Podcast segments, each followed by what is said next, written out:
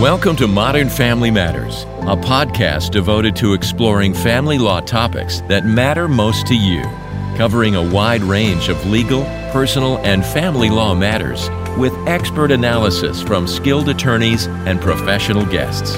We hope that our podcast provides answers, clarity, and guidance towards a better tomorrow for you and your family. Here is your host, Steve Altishin. Hi, everyone. I'm Steve Altishin, Director of Client Partnerships here at Pacific Cascade Family Law. Today, I'm here with attorney Darren Weishart to talk about garnishments, what they are, and what you can do if you get one. So, Darren, you want to talk a little bit about today's topic before we head into the questions? Yeah, no problem. So, my name is Darren Weishart. I'm, I'm here at uh, Pacific Cascade working in primarily the bankruptcy department. And um, we're seeing a lot of bankruptcies uptick right now that have to do with garnishments.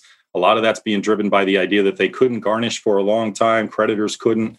And so now that the COVID restrictions are starting to, to you know, let go of, of that ability, the garnishments are, are really they're they're all over the place right now. So we want to be sure that we talk through, you know, what they are, how to, you know, how to look for them, what to do about them, what we can do about them, and just kind of the nuts and bolts of, of what a garnishment is. Love it. And so with that, let's just do that. Let's let's kind of start right in with the obvious first question. What is a garnishment? Well, garnishments when a creditor, so you know, we want to make sure we back up for a second and talk about judgments because the garnishment is when a creditor has the ability to force you to pay them, primarily through wage garnishments, which is your through your employer. Uh, there are other ways to do that. We don't want to get too far into the weeds on on the other methods. Most people that I talk to, 90% of the people that that come to me and discuss this with me, uh, we're talking about wage garnishments. They've decided a creditor has decided that you owe them money which they have to go get a judgment. So then they now need to go to the court and say, hey, this person owes me money. And so it's already gone through that process primarily, assuming it's just a commercial creditor, a civil creditor, which is your normal credit card, your normal medical debt, all of those. Uh, it comes through the judgment. Once the judgment is, is signed by the judge, then the creditor can then go and ask that person's employer to pay them a portion of their income to that creditor until that debt is paid off. And so that's that's your normal garnishment. That's kind of the the skinny part of the judgments. There's a lot more to go on to judgments, but of course, you know, we want to get past that in this particular um, you know uh, feed to make sure that we're talking about the garnishment aspect of it. Right. Wage garnishments are are they just for credit like I would call a consumer creditor, like Visa bill kind of creditor, or or can someone go after your wages for other kinds of stuff that you may owe? So a garnishment can be a lot of different things. I mean, any any real creditor, for the most part, has the ability to uh, to sink their teeth into wages, and it it really is. Um, it's a conversation that gets a little bit deeper once once an attorney knows what the garnishment is for, and there's always a little more to talk about, especially because garnishments are are uh, a major player in garnishments is state law, and so we want to be sure we know where the person is and what type of garnishment, who's garnishing. Have a copy of that judgment or or whatever that uh, device was that was signed by the court that allows the person or the group or the company to garnish wages. So we have we have a whole host of the garnishments. I mean, we got taxes, we got you know spousal support. There's a lot of different sections of that that can garnish so if I've come in, I think my first question to you would be, you know, how much can they take? There's a golden question, right? We always we always want to know that because um, most creditors. So I mean, this is and this is going to vary a little bit state to state. It, it varies only a little bit though. So the nice thing about this is once you know it for one state, it's going to be close in a lot of the states. You're going to see similarities in a lot of the rules because they're based on, in large part, on kind of federal guidance on what they'd like to see. And there's a federal law that that governs a little bit, but the states kind of take over the garnishment statutes. In Oregon, we have a statute that says for the bigger piece, for the one that most people come to me about, which is credit card debt, uh, medical debt, those collection companies that are now looking, they have their judgment in place. Now they're looking to then garnish.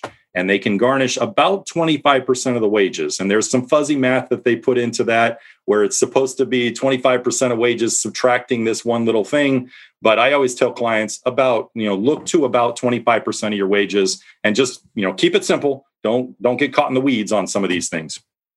If well, if there's a creditor who hit you up and um, starting to get 25% of your wages, what happens if another creditor comes in with with a judgment against you? Could they garnish you too?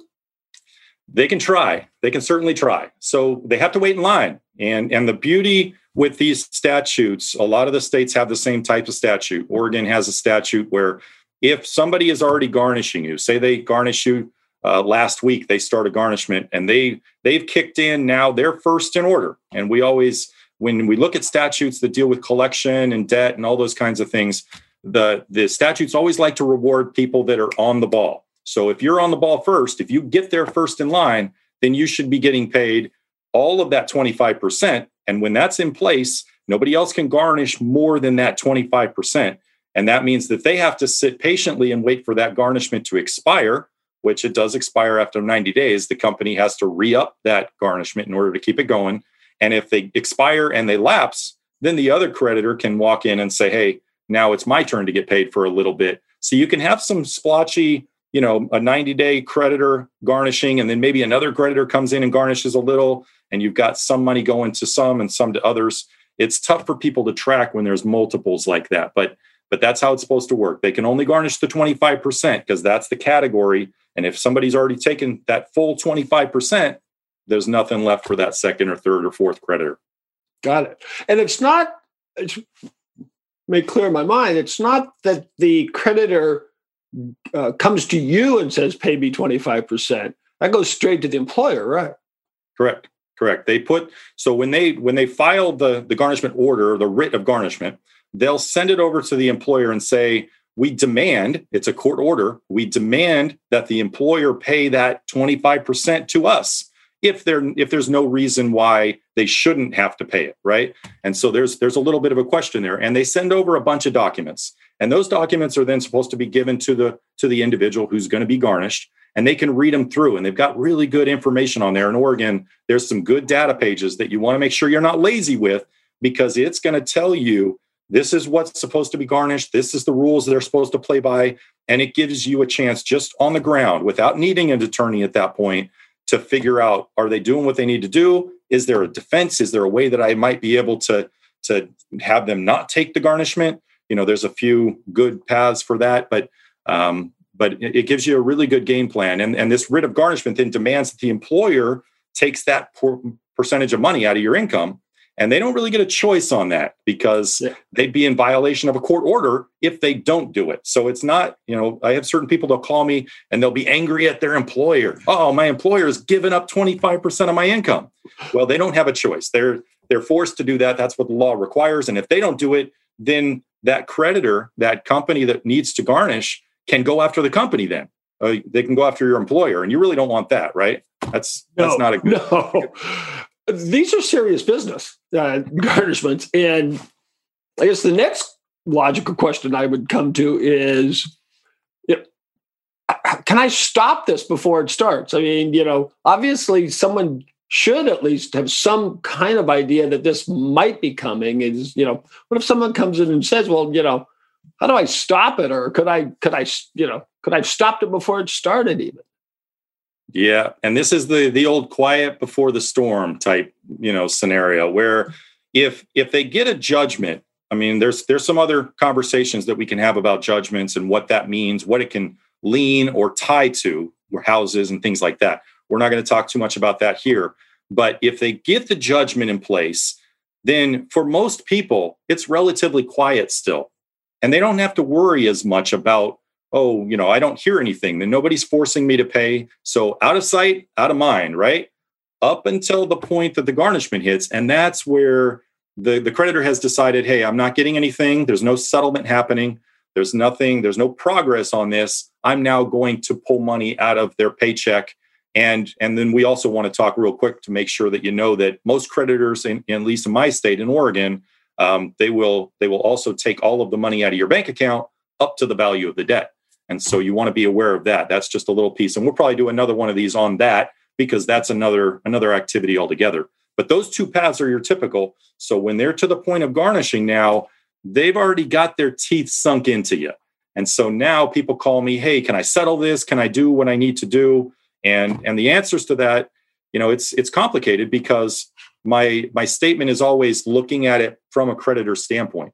And at that point, they're getting the garnishment. They're getting the 25% of your wages. There's no real reason for them to come to the table and negotiate with you, right?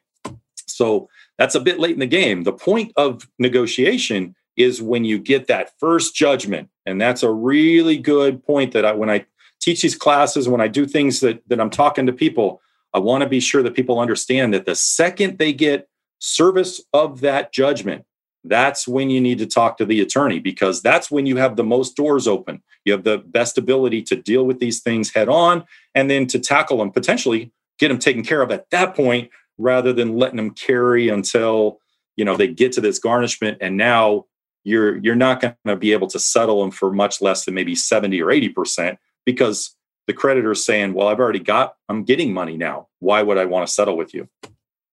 Yeah that that that again makes sense you know not to you know stick your head in the sand on this kind of a thing. Yeah. so bankruptcy obviously uh, people have a kind of a concept understanding of bankruptcy at least a vague one. But how does bankruptcy and garnishment how do they kind of fit together and and like can bankruptcy even stop a garnishment? Absolutely. So bankruptcy is your path to force the creditor to stop the garnishment. And and conceivably you're supposed to be able to stop the garnishment the day that you get a case number. So you want to get you know you want to have a conversation with the attorney you want to have your office that you want to work with you move forward you get the documents prepped and ready then you meet you sign the documents you get filed. Once you have a case number you can call the creditor and say you shall stop you will stop garnishing my wages. Now one of the kind of tricky parts about this is i usually say with garnishments it's like a big train it takes a couple of days to stop and sometimes payroll has already been submitted for a certain pay period um, sometimes we talk, I always talk to clients about timing and making sure that we're trying to stop the train as soon as we can. But you know, you want to be sure that you're aware that it does take a little bit. So don't procrastinate. Make sure you're working on it right away. But bankruptcy does stop the garnishment. Now that's that's what's called the automatic stay. And the automatic stay kicks in the day you file the case. So you get a case number, you're good. Now you will notice the payroll. There's a couple of procedures that I always have clients go through to get me information so that I can give payroll that direct notice to say, hey, we've we filed a bankruptcy. This is going to stop this writ of garnishment. It has no effect right now. So don't pay that money out anymore. And, and that'll make sure that the wheels of the train are slowing down and they're getting to that good spot, which is money is no longer coming out of your paycheck. Now, the question then is, what will happen to it then? And that's a question more of which path is the best path for bankruptcy? Is it a chapter seven, which is designed to kind of liquidate and you don't have very many assets, you don't make, you know, too much money, and, and that's your path there. And the idea then is to maybe zero that money out. Or your path is a chapter 13 where maybe you're making decent money, you just can't afford to pay that debt or, or other debts. Um, maybe you have another reason to be in chapter 13 and then you'll need to pay a little bit but you'll need to figure that out with your attorney to see what your path is on how you're going to deal with the debt. But the, the key is in the beginning and the idea with bankruptcy is we're going to stop everything and we're going to get this quiet period of time to kind of figure out what's here and what to do about things and what do we qualify for what can we do? And that's that's the bankruptcy design. So i come to you and ultimately kind of a decision is made, you know, that filing a bankruptcy, you know, is, is the answer. You, you kind of help them through this process, especially it seems like the notification of the creditor or your your employer kind of stuff. Um, that seems like a pretty critical time, and, and it not something that I would say someone should, you know, before they even come to you, try to kind of do if they don't really know what's going on. Yeah, I agree. And there's and there's a lot of pieces you can do a lot of reading on this topic. And I always tell clients for chapter sevens, for your basic chapter seven, you can tackle that. A normal person can tackle it. But there's a lot of things that when you do this for a living, there's a lot of things that you want to have in place. And especially when you're talking about a garnishment, you don't want to wait a month to read up and to figure out what you're supposed to do. And that's why hiring that good attorney, the one that really knows where they're at, what they're doing, how they're going to get you to that goal, which is stop the garnishment and then potentially deal with the debt down the road, however best we can. Um, those that's that's an important thing to do. To get those ducks in a row as quickly as possible, because the longer you go, obviously the the tighter your budget's going to be because the longer they're getting the garnishment. But then there's also another couple of rules that we'll talk about here in a second that have to do with getting some of that money back potentially. And if you're waiting if you're out there you know thinking oh, i don't know if i want to do the bankruptcy and you haven't talked to the attorney then you might not know that you know you're you're losing an opportunity or you're closing a door and you didn't you didn't know the door was open but it's closed for you now. That's that's where you don't want to be yeah. Uh, so it kind of leads to that. What I was going to ask is don't give up just because, oh my God, I got a bank, I got a garnishment now. Um, that's the end of the story. Doesn't matter what I do. Um, I've lost that money. Um, so, you know, maybe I'll just wait and see what happens. And it, there is there is a time after the garnishment coming to you that's really important to to see if you can get back some of it huge, huge neon sign on this one. It's the neon sign. 90 days before you file your case. And mm-hmm. that's that's your preference period. That's your period of time that you can conceivably have your attorney go and try to force that creditor to return the, the funds. So if you were garnished, you know, a thousand bucks a month for the last three months, then there's a potential that you can get that money back. And a lot of people come to me and they don't know about this and they'll say, you know that's to me that's just dead money. It's gone. It's you know it's in the past.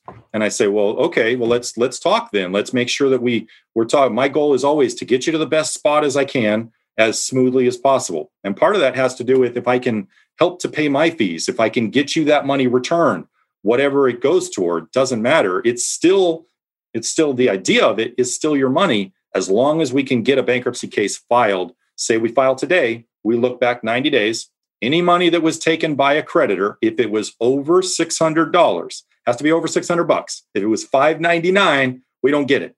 But if it was over 600 bucks, we can we can go ask them to to to throw it back to us and we're pretty successful at getting that done. It's not 100% because there are some, you know, some smaller rules that we could go over that will allow creditor every once in a while to to keep the money, but most of the time we're we're successful and we can always tell you if there's a chance that we're going to be able to not get it back. Uh, but the idea then is let's take a look and see if we can get it back because that might make your path through bankruptcy smoother, especially if you have other debts that we're dealing with or other reasons to go through a bankruptcy. It might make it you know more attractive as an option to, to get through. Nobody ever looks at bankruptcy as your first option, but as as an option to get you to the best possible spot down the road in the smoothest way. That's the goal. And part of that, you know, if we can get money back, why not? Yeah, absolutely. It, and um, it just makes such sense to come talk with you. It, how would they do it? I mean, you know, kind of, you know, we're about out of time here, which it went really fast. But you know, how can someone get connected and talk to you? And you know, what's that going to mean to them? Is there is there a fee? Is there how does that all work? So you'll just contact, you'll reach out to Pacific Cascade and you'll just talk to the, the nice people that you talked to on the phone in the beginning and just say, I'd like to talk to somebody about bankruptcy. Easy enough. The roads then will divert to an intake team that are great people. And their job is to kind of ask the first little group of questions to make sure that you're in the right place and you have the right, you know, the right idea of where we need to be going. And they'll try to get me right on the horn. And and I my goal in, in the perfect world, my goal is I'm sitting here waiting and I'm, you know, I'm waiting to talk to you. Of course, it doesn't always work as cleanly as that, but but we try to get you as quickly as we can so we can answer these questions. The consultation is free. If we need to talk for longer than 30 minutes, not I'm not worried about it at all. We need to talk through your whole situation. We need to figure out what what we have, what assets, what income, well, all the different pieces of a potential case. And then we need to figure out what all of the options are. And I talk the three main options with everybody. I talk no filing, I talk chapter 7 and I talk chapter 13. And those are those are kind of a wide view of of all the different options that are available to any pretty much anybody who calls and we can talk through those and figure out which one's best, what are the positives and negatives and and what are the potential costs with how we're going to get you to where we're going And that's, you know, that's what I always tell people. You know, if you can talk to somebody for free that knows what they're doing, don't hesitate. Don't sit on your hands. Make sure that you're making that call right away because it's free. And I tell clients if you come into my office and you think because I'm an attorney, I'm going to charge you, don't bring your wallet. Just just don't bring any money. I can't charge you if you don't have any money, but I'm not going to charge you anyway. I never do. I like it. I like it. Well, thank you so much today. This was really informative. It it took a really kind of complex issue and scary issue and made it uh, more understandable and in and then in a sense less scary and more of a motive to get proactive if something like that happens. So thank you very much, Darren, for being here today. Yeah, no problem. It was a joy. Thanks for having me. Thank you. And everyone else, thank you for joining us today. Anyone with any further questions on today's topic, you can post it here. We can get you connected with Darren right away. You can call in and we'll get you connected to Darren. But like Darren said, don't wait too long. And so with that, everybody stay safe, stay, stay happy, stay well. We'll see you next time. This has been Modern Family Matters, a legal podcast focusing on providing real answers and direction for individuals and families. Our podcast is sponsored by Landerholm Family Law and Pacific Cascade Family Law, serving families in Oregon and Washington.